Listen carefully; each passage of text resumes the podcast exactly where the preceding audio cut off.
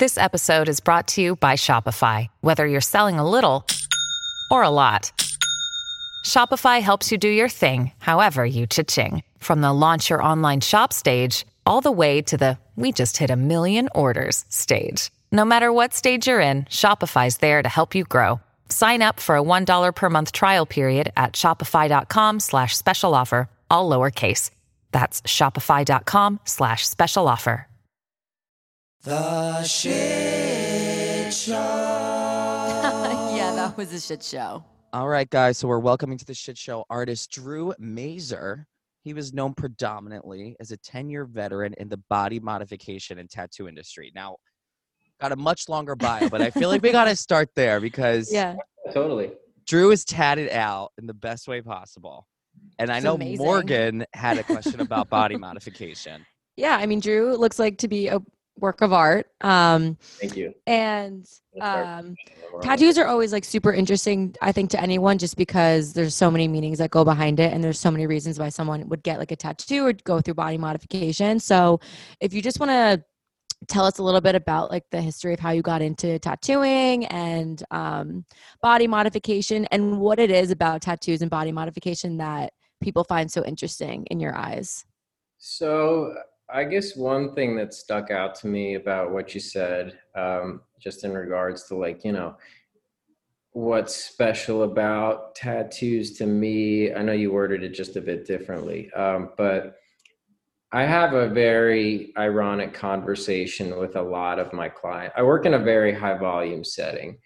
Uh, Okay. long story short, I'm working at this shop where we run these specials, and we're right next to you know the University of Texas. So I'm doing things with piercings and body modification that I never thought humanly possible. Like you know. 10 to 12 piercings a day over a 10 hour span would normally be something for a piercer to celebrate. Then I start working here. I come in on a Sunday during this day that we run the specials prior to being hired there. And there's a line out the door. I go to the only person that I know in Austin, Texas. It's my buddy Darren. And he's got this big list. And this is prior to us being paperless. And it's just like nose, nose X2, nipple X2, nipple X2, dermal anchor, blah, blah, blah. Just an endless list. I'm sorry. We love the double. Okay, yeah. Ballet service. So this is typically the time when they're going to start barking. Shut up. Sorry, he's blind and deaf, so he doesn't know that I'm talking. Oh, No, that's Yeah. so sad. what are their names? I had the road a long time ago. The vet said he was between two and eight, so I Oh. felt with no gait. Oh my God, he had some body modification himself. Well, yeah, honestly, he has. He could probably use some. But yeah, um, I'm like, is this a list of things that you're doing right now in regards to this endless list of piercings? Like, yeah, just call off the list. You know, first come, first serve. And I'm like, I've never seen anything. This is like a assembly line. Right. Wow. So I'm like, I need to speak to your manager. And I talked to him. I was like, I need. I'm, I'm Drew. I just moved here. Like, I want to be here. Long Yeah. story short, that ended up working out. So every Sunday, I'll normally, you know, have about between probably 60 to 100 procedures over like an 11 hour period wow. and these might not be a, you know 60 to 80 to 100 different people but in essence it's relatively close to that depending on how many one person's getting Right. So that's uh, place to be. Um, what's the difference between a piercing and a procedure? Would you say? Oh procedure is just my fancy way of saying Oh, all right. Sounds nice. I wasn't sure if like I don't anything that took longer than just like an ear piercing was a procedure or you know. sometimes people need things removed like sometimes someone will show up and be like i need to get my nose ring removed and i'm like what nose ring and they're like it grew into my nose like six months ago and i did nothing about it and i'm like Oh, oh okay so we're gonna have to map out a whole way for me to like scalpel your nose open and pull that thing out What's the Uh, most like intense thing that somebody's had done? Because I always say that like because there's such a stigma around body modification and tattoos, but like if we're all supposed to be in a, like a fucking free country, like everybody should be able to do whatever they want. That's what a, living in a free nation is. And I think that people who are really creative do treat their bodies like canvases to like paint over and like make their own artistic creation. But. What was something that you somebody came in and said, "I want this done," and you were like, "All right, I don't go fucking get it, but let's do it." Well, there's like sort of a fine line I won't cross, only eh, pertaining to safety. Mhm. Like a few years ago, there was this image circulating around the internet. To this day, I still don't know if it was real or not, but it was like a butt crack piercing. It started like at the the butt crack and ended up, you know, I guess if you were a dude where the hair on your back would start a little bit. And uh, I had a lot of people asking for that. And I was just like, I'm sorry. And I can. They're like, well, why? I mean, I'm sure you can. And I'm like, well, in my mind's eye, just I don't see how in the world you're going to get this butt crack piercing without developing an infection from your, you know, wiping shit all over it. Right. Yeah, Yeah. literally. That I didn't do, but um, I mean, I, I guess what most people would consider intense would be, you know, some of the genital stuff. I've had to, you know, do some large gauge piercings through scrotums without nicking anything besides the scrotum. Through like Oh a my bit like a penis scrotum. Yeah, yeah, like yeah, a- a legit scrotum. Oh my god. Well, that, that, um i don't know you know after 10 years or so you become a bit desensitized like if someone walked in and said i'd like my scrotum pierced i wouldn't be off put but i mean you know it's not something that happens every day but i'd be like sure it's actually a pretty simple procedure to do very Right. you know it's pretty not not a lot going on there you just got to make sure you don't pierce their balls their actual balls Oh Uh, my god. So like do you the find that there yeah. Do you find that there's some um like trendier piercings that come in, like in and out of trend? Like Oh, a lot of people yeah. speculate on them all the time because there's so you know with the high volume that I deal. I mean, even during the week, I deal with high volume. Not like a mm-hmm. hundred people a day, but you know, sixteen to twenty to thirty. When we reopened after the lockdown, I don't know why, but I was doing sixty piercings a day, and I'm like, wow, I can't believe people are willing to put themselves at such risk. I mean, yeah. I have to provide for a you know my daughter being a single father. It's like I got to go to work. Yeah. Uh, but I'm like, I would not be here in a tattoo shop. But anyway, um, I'm sorry. What what was the question again? no, that was it. I was just Yeah, curious about like good. trends and you know if there are more popular piercings That's during what I wanted to note on. Um, there will be days where it's like when I remember when I first started working at this particular shop, everyone wanted their lip pierced twice in the corner. Mhm. I knew that this was because Lil Wayne had that at the time. Yeah. Um, double nostrils has been a big thing lately. So Oh normally when I start seeing that trend, I'll just ask my client, like, what celebrity has this right now? And I can normally link it back to somebody.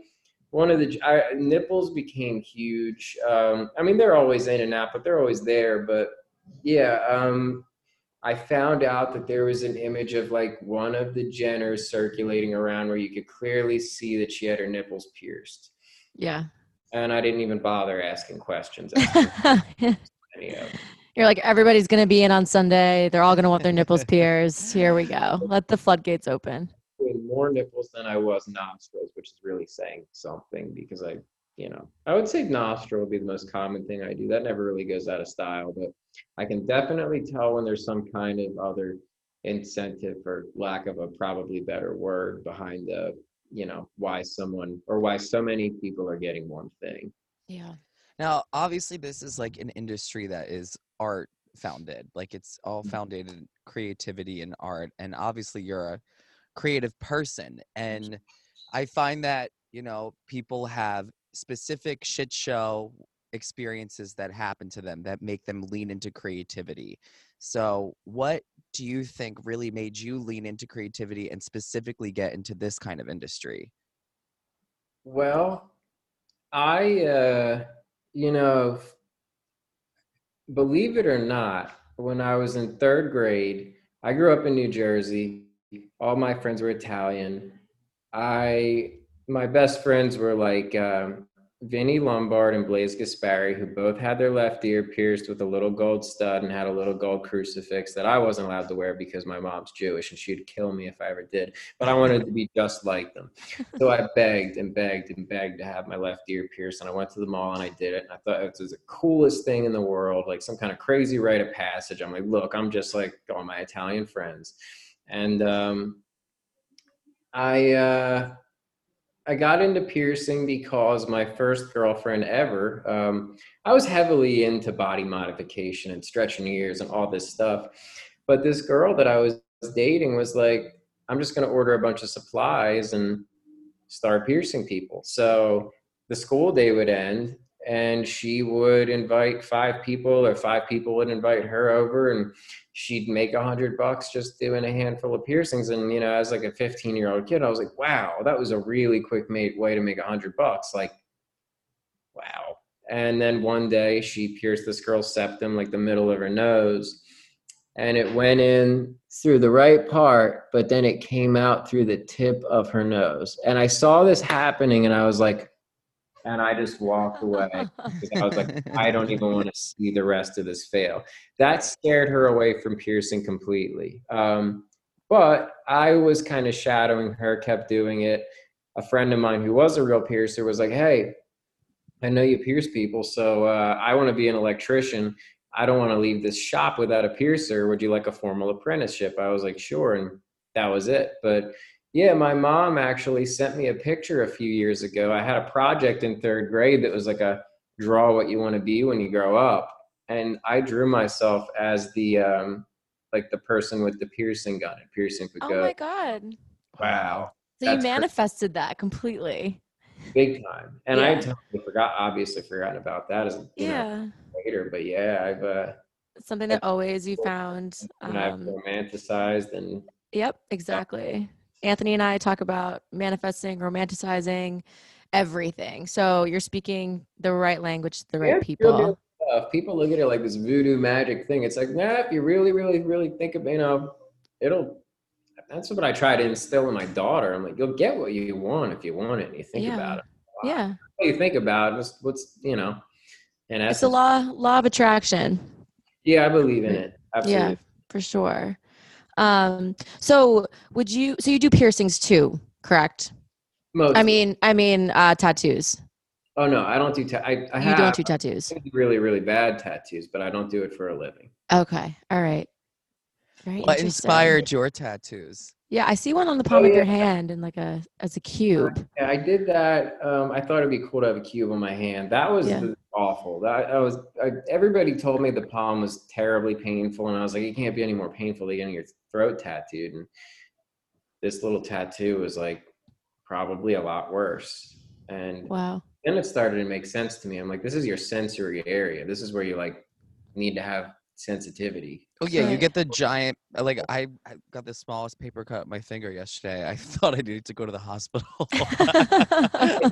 Once you're sitting there and pain in your hand, you're like, yeah, this makes a lot more sense now that I'm. But you know, you had asked uh, originally. Uh, I, I think yeah, something along the lines of that, like the maybe something behind the inspiration behind my tattoos, Yes, yes. tattoos, and to be completely honest with you, and this also shocks a lot of my clients um, because you know a lot of these tattoo TV shows have kind of like led people to believe that there has to be some kind of big, long, happy or sob story behind a tattoo. And when people are like, "What's that eagle on your neck mean?" I'm like, "Oh, I, I've always thought eagle tattoos were really badass." yeah. right. That's it. Simple as that. Yes. So a lot of it's Yeah. decorative. Um, the smallest, simplest ones are the ones that are special to me. Like I have my daughter's name on my sideburn, and uh, I have a really poorly done mom tattoo that I got on Mother's Day that she got really mad at me about. She's like, "Who that for you? Like, you suck." And I was like, "No, I love you." I love you Yeah. though. Yeah, That's I guess awesome. the So- tiny ones mean a lot to me. Not- In your eyes, where do you think, you know, this is uh, alluding back to what Anthony said before, that there's some sort of stigma around uh, body modification and tattoos. Where do you think that that came from? And do you think that there's a way out of it? Um, probably from like your typical American dream, 1950, uh, you know, perfect little life, white picket fence. I mean, people that got tattoos were like really gnarly people. They were like sailors and, you know, really rough people or like freak show people. Like, uh, you know, not, well, relatively not so long ago, someone like me could absolutely have applied to work for a freak show or a circus look at the man with all of the tattoos. There were all kinds of those. And, but that's where they went. That's what they did. I saw that in like the 60s in, in Florida. I think it was Jupiter, Florida. They had this freak show and there was like a, a tattooed guy as a freak. I was like, all right, well, like try going to Brooklyn. Like, like Yeah, I guess yeah, you could get free admittance.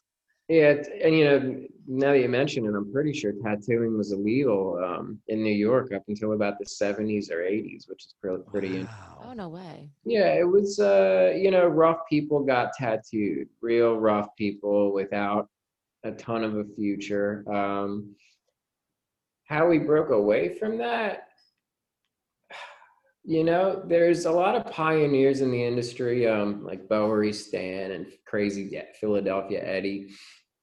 I don't know exactly what these guys did, but my old boss worked under um, Philadelphia Eddie, and uh, he said he really pioneered making tattoos a little bit more mainstreamed, which was like not so much on purpose, but you know, instead of I mean, because there's one point you go into a tattoo shop and there's just a wall and there's some sparrows and anchors and this and that. And they all actually meant something. Like a little bird right here meant that you had spent X amount of miles or years or knots or whatever it is on the sea. Mm. So a lot of these tattoos were for like very specific people for very specific reasons.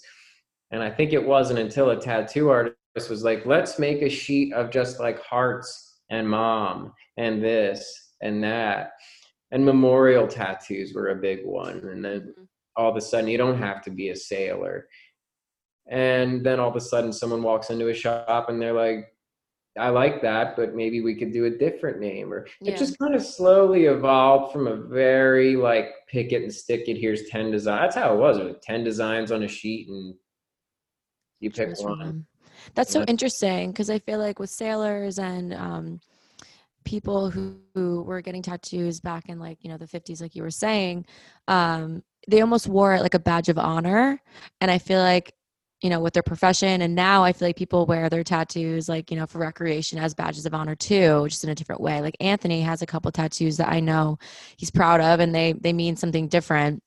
Um, and Yeah. something special to him and to him. I mean, I'm guessing they're like badges of honor. At least Well, that's I how I look we at need them. to break like the stigma too of like, and I thought that was interesting that you said that, Drew, because it really is like an art form. It's just an art form that you wear on your body. And like, I write music, like I write poems. It's not like there's some giant story behind all of them. And I feel like you police yourself when you get a lot of tattoos and you're like, well, this one means this, and this is why I got it. Like, when I write a Right. song, it's not like why, it just happens. Like, you just, it just Yeah. happens sometimes. So it's so multifaceted. There's so many different reasons. I mean, yeah, that someone can get tattooed. I mean, there's days where I've even just been approached by a friend of mine at the shop, and he's like, "I really want to tattoo this," and I'm like, "I'll, do that. I'd, I'd like that." Yeah. Very simple as that. Or it could be something, you know, for a loved one, or you know, there. Yeah, it, it's such such such a spectrum. At one point, it certainly was not. Um, Right. Yeah, I I, uh, I find it interesting, like the shocked look on people's faces when they're like, "Yeah," and, you know, or I'm just like, "Yeah, I love Eagles," and they're like looking at me like I should continue, and I'm like, "That's Yeah. just that's it." Now, what There- do you say to like the asshole people who are like, oh, like, cause I get people have said it to me, and I have like the tiniest freaking tattoos. They're like, well, what do you think you're gonna look like when you get older and you have all these tattoos? You just want to like punch them in the face. Like, what do you say to somebody like that? You know, the only people that have really said that to me were like my family members when I was younger and had just started doing that. You don't get a lot of questions like that in a tattoo shop. Normally, when people come in a tattoo shop, they're trembling. So, like, I don't know if it's that they're nervous about what they're about to do to themselves or have me do to them or an abrasive uh, atmosphere that they might be expecting. But I don't really deal with questions like that so much. Um, That's good to know. So it is being broken, that stigma a bit. Oh, and you know, that's another thing. Living in Austin, Texas is really nice because nobody turns their head at me. I go back to Philly, I go to Cherry Hill Mall, and it's like, damn, he tied it up. And it's just like, yeah, yeah. yeah, you nailed it. like, it's so interesting. Yeah, nobody really talks about it. I mean, everybody here. I mean, there's even people that'll come in and out of town. Like one of my shops on I-35, and that's like an enormous, like one of the biggest spans of highway in the country. hmm So some people will just stop in. They're like, "Yeah, well, we're in Austin, so we're gonna, you know, getting our tattoos while we're here. We always do that every time we come here." And so it's, uh, you know, it's like the tattoo and piercing place, which is cool and it's lucrative and fun for me. But I also find it like just slightly corny sometimes. And I'm like, you just, I don't know. I looked at a body a body modification when I first started doing it, whether it's a piercing or tattoo or whatever it may be. It was a really sacred thing to me. It was really special to me, and I had my Yeah. ears stretched really big, which my mom hated. Oh, I Uh. But I was like, to me, this is just a symbol of how hard I worked to modify my body this much. You know, like I was able to do this. And, Right. Um, yeah, I. Uh, it, it definitely when I got into it, it, it, I feel like it meant a lot more to me. And now that I uh, have been in it for ten years, I feel like I've almost watered. It's become a bit watered down to me a Mhm. little. I look at it more like, yeah, it's a tattoo, Yeah. Piercing. You know, I wonder if it was just when you got in, you were so new and like bright eyed and bushy tailed, and now there's more of like the business aspect to it. Um, but yeah. also, I mean, I was looking at your your Instagram and I was looking at some of the molds and toys that you have on there, which were like so cool. Because Anthony and I are both into like pop art and like very um, like campy styles and stuff like that. So I saw a lot of the artwork on there, and I just wanted to know what your inspiration was behind a lot of the like satanic, anti-religion, religious pieces, everything like that. They're very cool. So, you know, that it's a tough one for me to like give a real hardcore honest answer. Well, I can give you an honest answer. You can I've get as kind of been morbid as you want. We, like we do I want to like blackball myself and have religious people hate me? But you know, to be completely honest with you, I um I grew up in a household that was half Jewish and half Catholic. Predominantly, my mom was like, "You're not bringing the Catholic shit in my house." To my dad, um, so they kind of like canceled. They kind of canceled each other out a little bit. We did the Hanukkah and the Christmas, but we didn't go too deep into Jesus or God. Um, but yeah, um, fast forward to me uh, being a young adult or late teenager. I'd, I'd probably consider it more so. I had a, um, I was just, you know, being a kid and I was like selling a little bit of weed out of my apartment. And this kid, Eric, that I went to preschool with, I went to a Jewish preschool. Um, he came over one day and, you know, everybody at one point becomes aware of the stories of like the priests that do terrible things to kids and, I never loved that. And I was like, that's so strange that like a man of God could could do that too. Like, you know, it didn't click in my head as to why they could do that to a kid. He comes over and he's like, Yo, did you hear about Rabbi Neulander? And I'm like, Who's Rabbi Neulander? And he's like, he was our the guy who ran our preschool or the synagogue that our preschool was hosted in. I was like, yeah, I know. That. Yeah, okay. I was like, yeah, I, I, I don't remember his face, but yeah. And he's like, yeah, he had his wife killed. Um, and they ended up killing his son too by accident, and he's rotting in jail. I was like, wow, that's awful. Oh. Why? And apparently, as a rabbi, you're not allowed to um, denounce. You're not allowed to divorce. You you you you have to denounce from the temple. So somewhere in this guy's head, he was like, well, I hate my wife anyway, so I'll have her killed and I'll continue to be able to be a man of God in the synagogue. Obviously, didn't work out for him. And when that happened, er, something really clicked, and I was like, if you're if you're I'm, don't get me wrong and i should probably put a disclaimer on this i know and love you know great christians and jews and muslims and whatever they may be but i feel like you dive too deep into your religion like too deep and you develop a broken moral compass because you have Totally.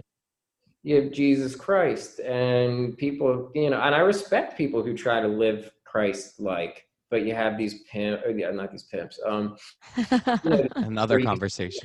yeah. pinky rings and the jewelry, and then they're doing stuff to kids, and you know, and then you have, I mean, without going too deep into it, you have all of your stereotypical extremists in every religion. The only thing I can really connect to all of those is that they're extreme about their religion and it causes a lot of pain and a lot of death and a lot of you know like in the dark ages and Hey, it's Kaley Cuoco for Priceline. Ready to go to your happy place for a happy price? Well, why didn't you say so? Just download the Priceline app right now and save up to 60% on hotels. So, whether it's Cousin Kevin's Kazoo concert in Kansas City, go Kevin, or Becky's Bachelorette Bash in Bermuda, you never have to miss a trip ever again. So, download the Priceline app today. Your savings are waiting. Go to your happy place for a happy price. Go to your happy price, Priceline. Someone's like, oh, you know, you can't leave the ham out because the ham will get this bacteria. And people are like, you're ridiculous. And you're like, okay, well, if you don't believe me, I'll go up to this mountain and I'll carve in a stone that God said you had to be kosher. And they're like, oh my God, he was right. And Wow. Yeah. Totally. And like every religion comes back to like the central idea. And this is what I really liked about your work that it the way that I interpreted it was because it kind of looked like um what's her name? Mother Teresa. Um and there was the upside down cross. Mhm. And I just I was like, that's it's literally what I've been trying to say to people during especially during this political climate, because what every religion comes back to, whether you're Muslim or Catholic or Jewish or whatever, the main moral compass is supposed to be love thy neighbor. Like that's just supposed to be it at the end of the day. But all we seem to hear from these religious things are are are- is like hatred and bigotry being weaponized in the name of religion. And it's like how ironic. It's like Mother Teresa, she did all these amazing things. Like that's exactly what it's supposed to be. And it's like she's upheld in so many people's homes or like the Virgin Mary where they just like so cavalierly are like bigots or like excuse pedophilia and it's just like nuts to me because it's like that's Yeah, supposed to be your moral compass and it's just not yeah, um, you know, and for example, you could strike up an argument about someone with that um, and get punched in the face for your Literally. and then all of a sudden that love thy neighbor thing flies right out the window over essentially blind faith Yep. you know Right. so god forbid you know no pun intended that you you you even strike up a conversation like this with certain very religious people and you're demonized over it Mhm. and it's you know just like almost going back to the dark ages like you know if they found you with a cut or a wound that was real serious and you were trying to remedy it with herbs you're there you're in trouble you're a witch. It's like if Right. prayer's not going to fix it then don't bother. Like that then it's supposed to be this way. And it, it's just a means of control. And like i said i, I think it was a pretty, a pretty good one for like a barbaric society that thinks well there's got to be some kind of you know like and i'm not saying there's not. I wouldn't consider myself like a total atheist. I just i don't um i feel like organized religion was a almost like a, a political means of controlling Mhm.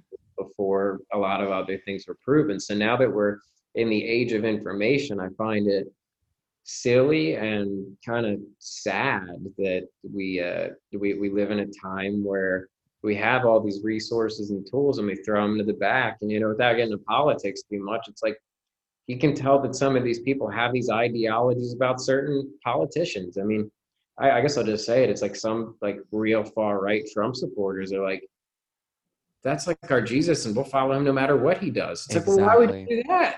It's like why would you do that? Why would you follow him into the dark if that's where he was taking you? But yeah it's this Right. it's ingrained in us and you're ingrained to believe that there's this merciless god that's going to send you to hell or but but at the same time they're very merciful, and and just so long as you say sorry and repent, and they'll, they'll like forgive play you. by their rules, then you're fine. But it's like You're those just rules are so skewed. Yeah, It's like a what's the word I'm looking for? double edged sword. I think maybe Hypocritical. Yeah, hypocritical. It's just like you're gonna go to hell, but you won't go to hell. He's merciful, but he's merciful. It's just like which you gotta pick pick a lane. It's an oxymoron, yeah. You're damned if you do. Yeah, You're damned if you that's the word. That that'd be a good way to put it. But yeah, it's all real, real dumb to me. And um, yeah, a lot of my toys are definitely um, inspired by my feelings about that. Because I think it's kind of like a cute and funny and dark way to, I don't know, maybe maybe make people pay attention to it, or Mhm. maybe just express myself. I, I'd, I'd say more than anything because I can go on Facebook and write about this stuff and get an art, get in arguments all day. But I love art. I love art toys. I don't really have any um, inspirations so much behind my sacrilegious toys. I think it's really just more. I want to make toys. I want to make art. But but what do I? What am I passionate about? Right. Like, what Yeah. message do you want to get across? And I feel like that's what a lot of artists do. They try to find a good way of expressing themselves while also finding a, a message that a lot of their, you know, fans, followers um, will resonate with too. Yes. Yeah. And I like to leave it somewhat interpretive. Not all Yeah. the time though. Sometimes I like to make it specific. I mean, even the um the Virgin Piss Mary, as I call her. Um Yeah, that was the was that the one that I saw? yes. I think I have her right here. Yeah, she's in a little urinalysis cup. Yeah, Um, that's so oh my. God. Actually inspired. This was one of the only pieces of art I've made that was inspired by someone with similar ideology. Um, there was an and, or an artist named Andreas um, Serrano, and he did this. Um, there's like a photograph of a crucifix in what appears to just be like a weird yellowy orange lighting.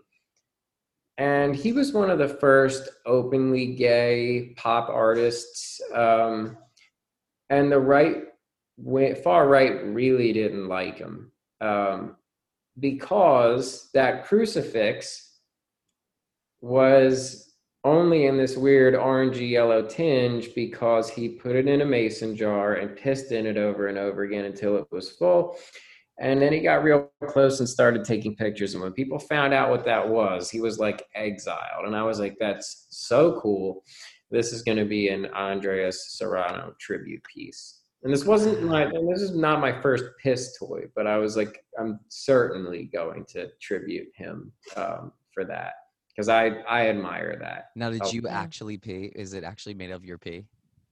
Oh no, but you know, Oh. it would be like, interesting if I could integrate my own urine into this. I don't You know if that would sell or not, but um, I did consider maybe like filling the cups with some kind of yellow liquid just to add to the whole hmm ambience and presentation of it. But when you go to the post office to send this stuff out, they're like, "Is there any like things hazardous or fragile and liquid?" And I have to be like, "Yeah, all of them." So I, Well, so I know your your your stuff has been featured in stores and galleries in in Austin, Texas, Chicago, Philadelphia, and you have the online galleries, Gallery F and Stormy Vault. Um, what would you say that your audience is primarily? Like, if you were to create a sample size, because I feel like this is interesting for every artist to do, to be like, who are the types of people that are consuming my work? You know, ironically enough, and this kind of is cool to me, but also kind of insulting. I'd say the people who buy the most from me um, are people that are like, I just want to buy all the stuff before you blow up. And I'm like, That's cool. Oh, So, I've like, heard. Yeah. Thing. Mhm. And I'm like, you know, it's exciting. It's like big order. Here you go. But then I'm like, do you really like it? Like, do you like it or you buy? Because I mean, I do that as a consumer of art toys. It's like these things, these Tech 63s, they're cool. Don't get me Mhm. wrong, but they're not my favorite toy. Like these KAWS toys in the back were one of the, and you know, I'm surrounded by art and I have been for so many years, but not until I saw actually this particular piece did I get punched in the gut by art. Um, I just separated with my kid's mom and I was living on some girl's couch and uh, I'm scrolling through Instagram and I had already been slightly collecting this stuff, but then I saw this and I didn't know the artist, but I was like, oh my God, like looks like real dead in the face. He's got these X eyes, but he's got his back arched real straight and he's carrying these crying kids, but he's like still moving forward. And Yeah. it spoke to me louder than any tattoo or drawing or painting ever has. Yeah, that kind of made me emotional looking at that. And, you know, it came real full circle because at the time, you know, going through a breakup and doing the custody stuff kind of bleeds you dry and you don't have a lot of money. And you also kind of don't realize how much money you've been wasting when you're with someone and like paying for their nails and this and that.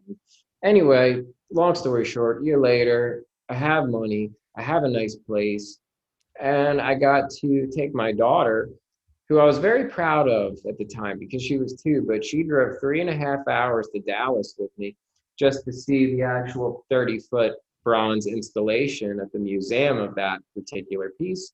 And then I brought one home from the museum. So hmm it went from me on a couch, like looking at that picture about to cry of that toy, to me and my daughter admiring it. We got a private viewing of it because it wasn't wheelchair accessible and it was actually closed. But I bitched to everyone. I'm like, no, you don't get it. I was like, I just drove this two year old here and she was good in the car the whole time. Jo- I didn't Right. come here to see the museum. I came here to see that. So they showed it to us privately. And it was, it's, it, it means a lot to me that and i'd say comparatively to tattoos and other art it's like art toys mean a whole lot to me and um Mhm. but yeah you know in regards to this i back to what i was saying i can trail off i'm sorry um i started buying these little tech 63s because i noticed that um you could buy one for like 40 or 50 bucks and once it was sold out if it released at 12 p.m and be sold out by 1201 p.m and then all of a sudden this is worth like a couple hundred bucks so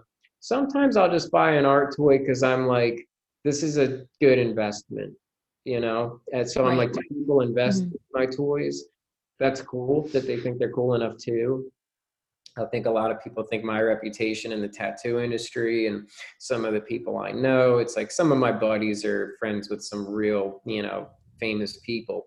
Um, I think people are just like investing in my stuff. Although some of my toys, people have told me like the story behind that and how that came to be is like, I need that. That is so crazy that you made that. And uh, that means Right. a lot to me. I like hearing that a lot.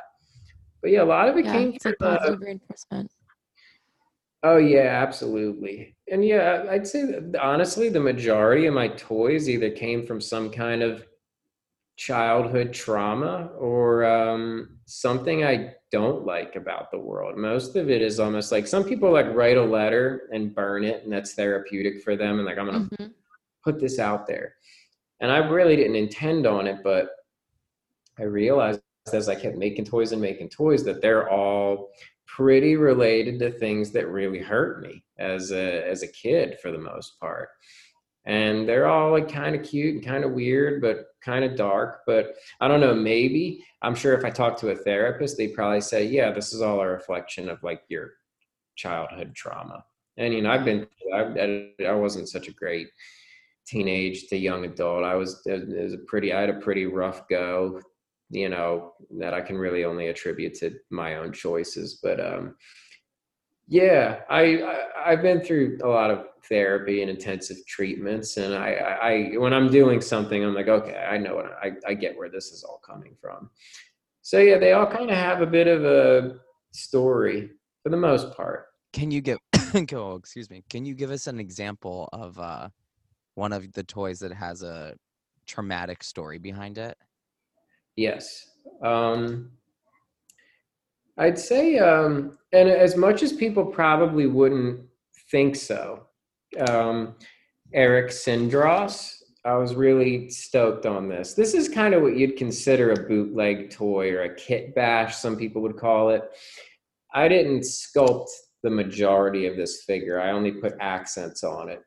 Um, I was at a thrift store in Texas. I've had a, a rocky relationship with my father pretty much my whole life. Um, shitty dad, I'd say, as a whole. Um, but I've given him a lot of chances, and a lot of people are like, "Why do you do that?" You know, like he's a shitbag, and I'm like, "Yeah, but he's my dad, and I'm an adult, and you know, blah blah blah blah blah."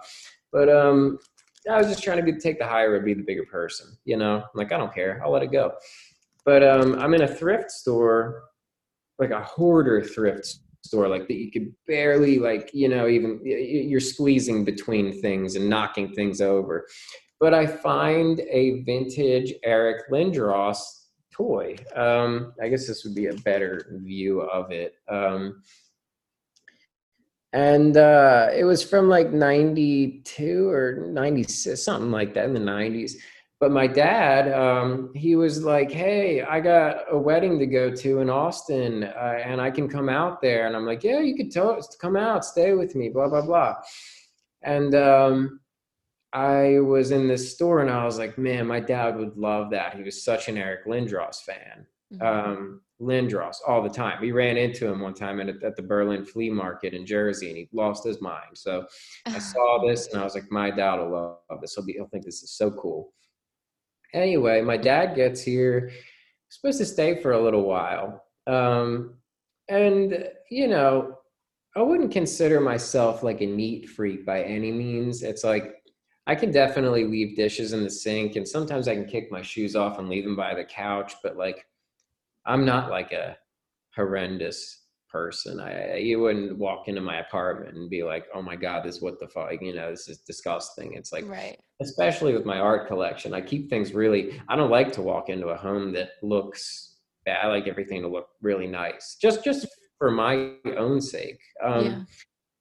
I barely even have anyone here. I don't. But anyway, um, I bought my daughter a like black bath bomb a few days prior, and um, she used it and rubbed it all over the walls of the tile, and it uh, it stained.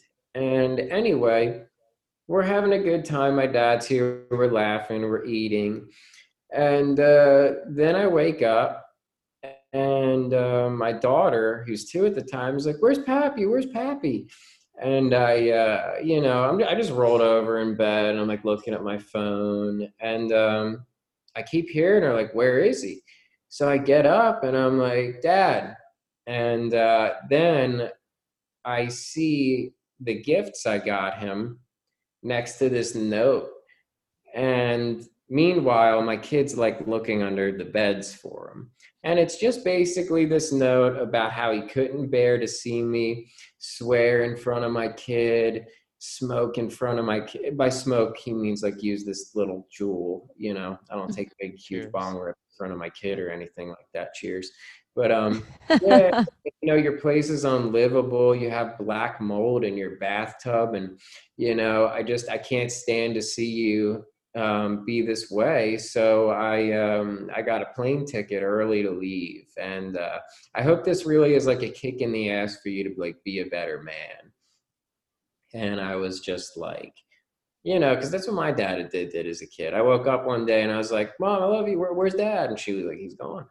Wow. So you know, when I saw my daughter looking under a bed for my kid or for my dad, I I, I saw red. I was so, so, so angry that he could put that same feeling of like, oh, he's gone, like for good. Mm-hmm. Repeat offender. Straight to my daughter. And uh I uh that was it. I was just like, you know, I'm I, I'm not going to take the high road with such a piece of shit. But anyway, I took the toy um, and I like sculpted these little horns on the toy and I like yeah. all this blood coming down the eyes, and it was a really cool little figure. I, I saw or I gifted the original to a friend of mine, but I you know had it molded and I reproduced it several times, like in flyers colors, and packaged it up in this like um, you know header where he's all like bloody and weird, and he's got all these like normally on a rookie card like for hockey you have a list of accomplishments on the back and these are all just a list of like really really really terrible things that I love that's that. that's perfect. That's so that's good.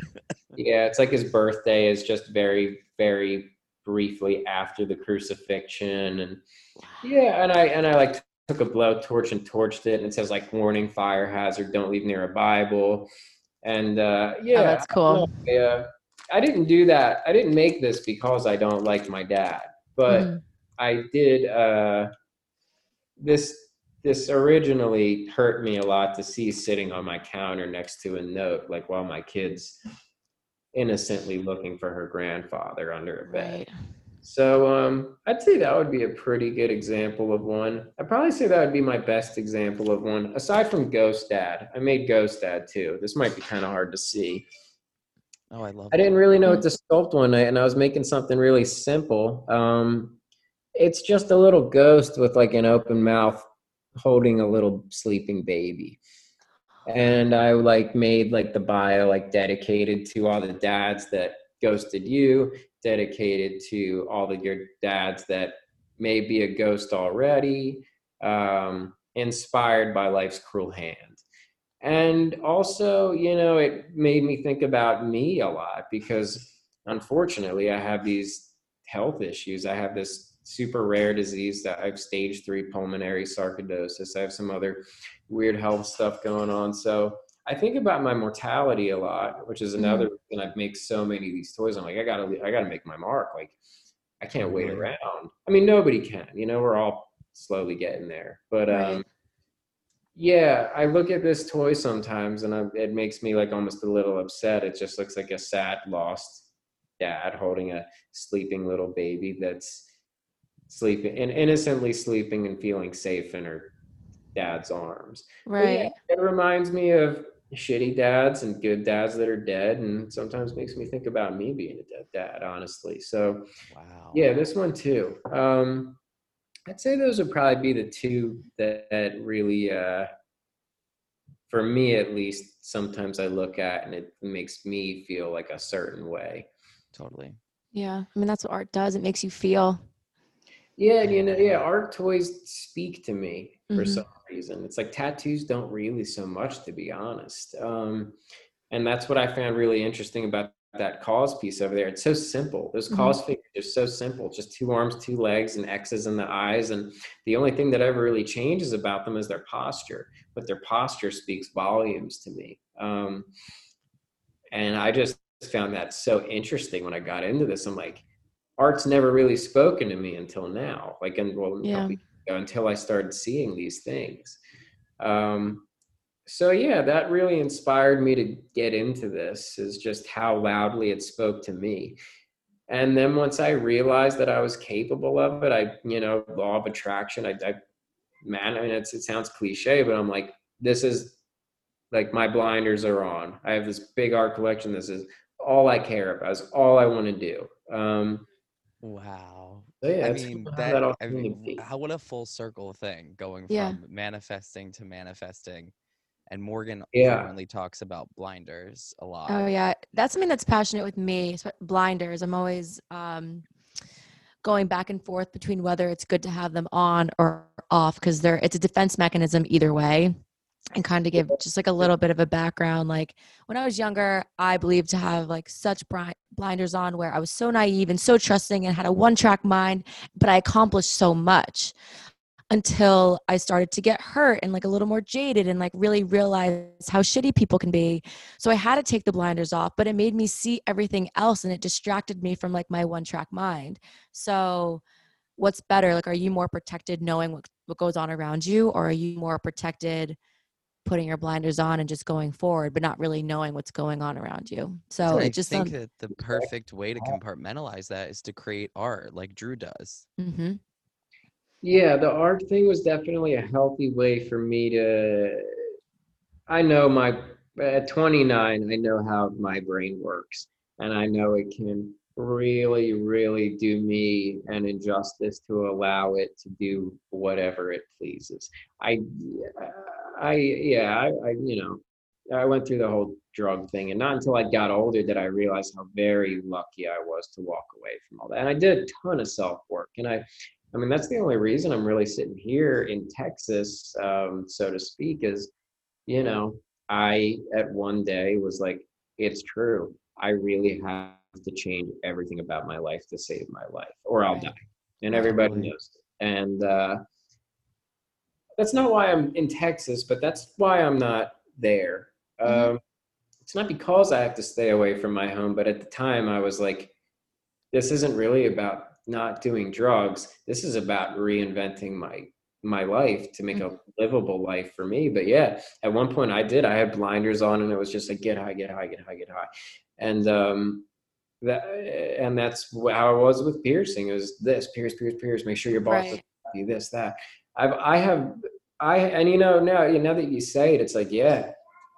Is it healthy to have your blinders on? I guess it depends on what's in your line of focus Yeah. and uh, it's been a long time and i really didn't talk about the drug thing thing for a long time because i have a lot of people that are like they'll come in my shop and or they interview and they're like yeah i'm actually six months sober which is not easy to do and i commend anyone who's doing that. Um, but you know for me when i hear that when i hear someone talking to my uh, you know the owners of my business and and that's part of their resume is like i'm six months sober. I immediately am like flight risk you're not you're in your infancy of not getting high. Mhm. Right. so i didn't really start talking about it until i had 10 years of abstinence from my drugs of choice. Like not not until i could have this conversation and people could have the confidence that like this guy's not like a flip flopper and you know go be you do heroin next year and then maybe clean up and they go back to rehab. I, I know a lot of people like that.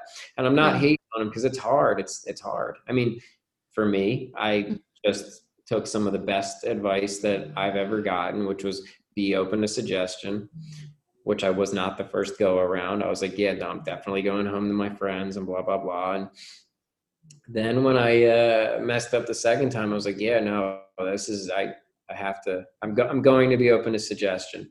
And that's what led me to where i'm at. But yeah throughout those 10 years i i I did learn how to, and there were bumps in the road, not like relapse bumps, but you know, depression bumps and Totally. you know, getting caught up in something, you know, worthless, I guess, that might have been important to me at the time. But yeah, I mean, I if I'm not creating an art toy, I'm shopping for them. I'm I'm you know, I'm I'm looking at other toys for inspiration. I'll even buy some toys to make bootlegs out of. I guess long story short, bootlegging a toy is almost what I did here Okay. Toy, you like it, and you alter it a little bit, and then you put a funny theme on it, and you have a bootleg, and it's kind of like pirating, and I guess in a sense it's kind of illegal, but that's kind of the cool part. It's like, ah, fuck you. Yeah.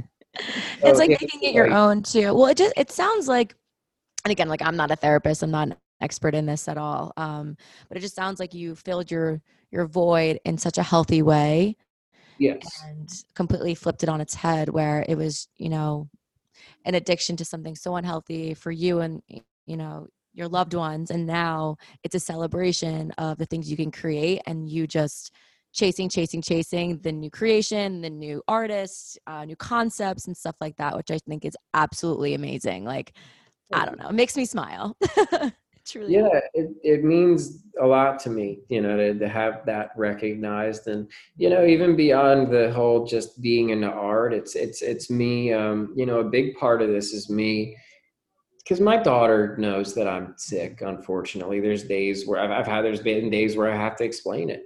I'm like, your dad, your daddy's dealing with this, and it sucks and it hurts to talk about. But on the flip side of that, I feel like I have this moral obligation to continue this no matter what, because I'm like, my daughter knows that things have never been totally easy for me. She's never known me any other way. I got diagnosed when she was three months old, which was really difficult for me.